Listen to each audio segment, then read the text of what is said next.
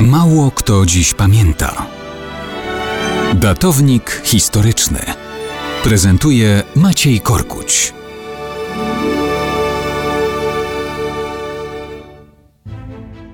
Mało kto dziś pamięta, że 26 października 1939 roku Litwa Kowieńska otrzymała do ręki prezent. Bardzo kosztowny prezent od Związku Sowieckiego. Tym prezentem była zamieszkana prawie w 90% przez Polaków Wileńszczyzna z Wilnem.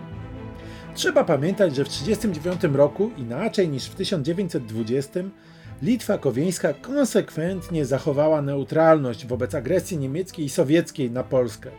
Mimo, że była kuszona przez totalitarnych agresorów, nie skorzystała z okazji, aby zbrojnie zajmować Wilno. Miasto zajęli Sowieci, którzy zresztą ani na chwilę nie zapomnieli, że w skorygowanym pakcie Ribbentrop-Mołotow wszystkie kraje bałtyckie należą do sowieckiej strefy wpływów. Stalin wiedział, że tak czy siak ZSRR je połknie w całości, ale dla Moskwy ważna była rozgrywka propagandowa. Po upadku Polski kraje bałtyckie były przerażone i pokornie przyjmowały dyktaty sowieckie. A Sowieci, jak gangster pochylony nad ofiarą, składali propozycje nie do odrzucenia.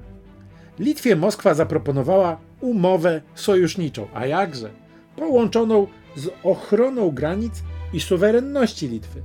Tak, tak, Sowieci wiedzieli, jak dobierać słowa.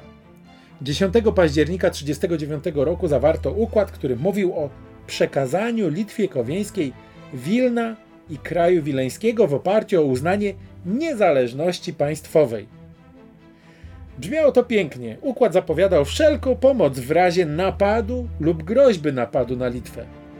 Ale aby zrealizować obronę granic Litwy, ZSRR wpisał do umowy prawo do utrzymywania baz Armii Czerwonej w tym kraju. Litwini Wilno wzięli.